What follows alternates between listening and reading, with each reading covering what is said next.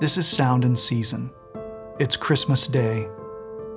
Let us listen carefully to the Word of God from Matthew's Gospel, chapter 1.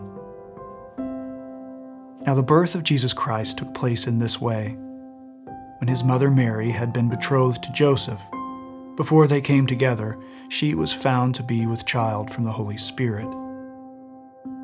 And her husband Joseph, being a just man and unwilling to put her to shame, resolved to divorce her quietly.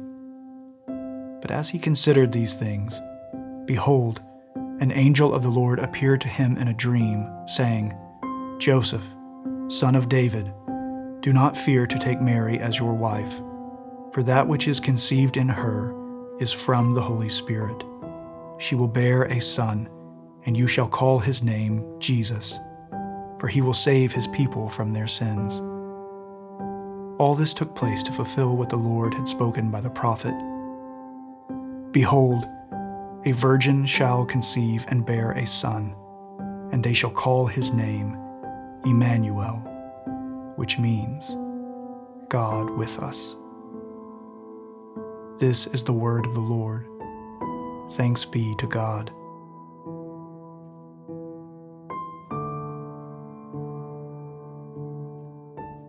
Our reflection for the day comes from St. Augustine. Awake, mankind. For your sake, God has become man.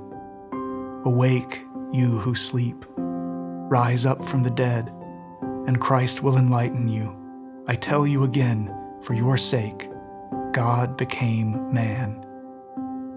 You would have suffered eternal death had he not been born in time Never would you have been freed from sinful flesh had he not taken on himself the likeness of sinful flesh. You would have suffered everlasting unhappiness had it not been for this mercy.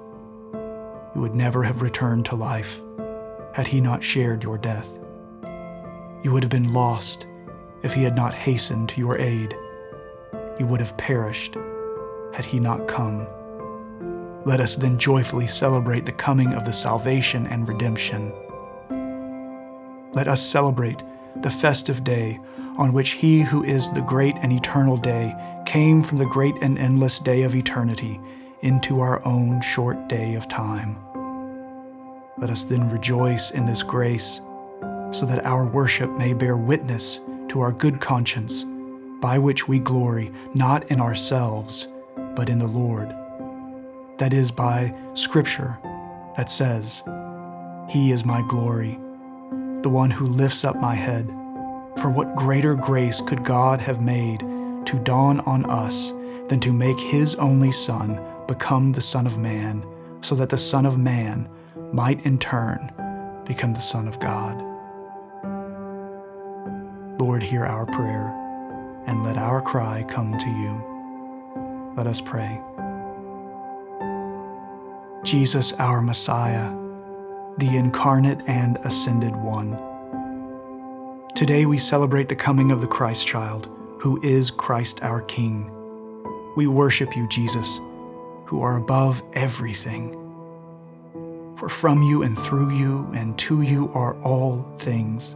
You are the radiance of the glory of God and the exact imprint of his nature, and you uphold the universe by the word of your power the Father has put all things in subjection under your feet. And those feet were tiny in that manger in Bethlehem. Those feet learned to walk on Egyptian dirt. Those feet walked on the churning waters of Galilee. Those feet carried you to pray in Gethsemane. And those feet were pierced for our transgressions. But those feet walked out of that tomb. Those feet set off from the Jerusalem ground and ascended up to the heavens where you sat down, having made the perfect and final sacrifice. And now you sit at the right hand of the Father until your enemies should be made a footstool for those feet. Today, Let us join with the angels and all of heaven to worship in deepest awe of our great and gracious God. He who made us came down to rescue and restore us. O Emmanuel, may we forever sing your praises, and may the joy of Christmas fill our hearts as we worship you, our great and forever King. Our holy God has come to be with us so that we might be with him eternally. To God be the glory forever and ever. O God, make speed to save us. O Lord, make haste to help us.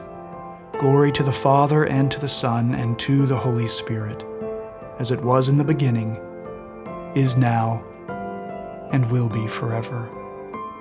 Amen.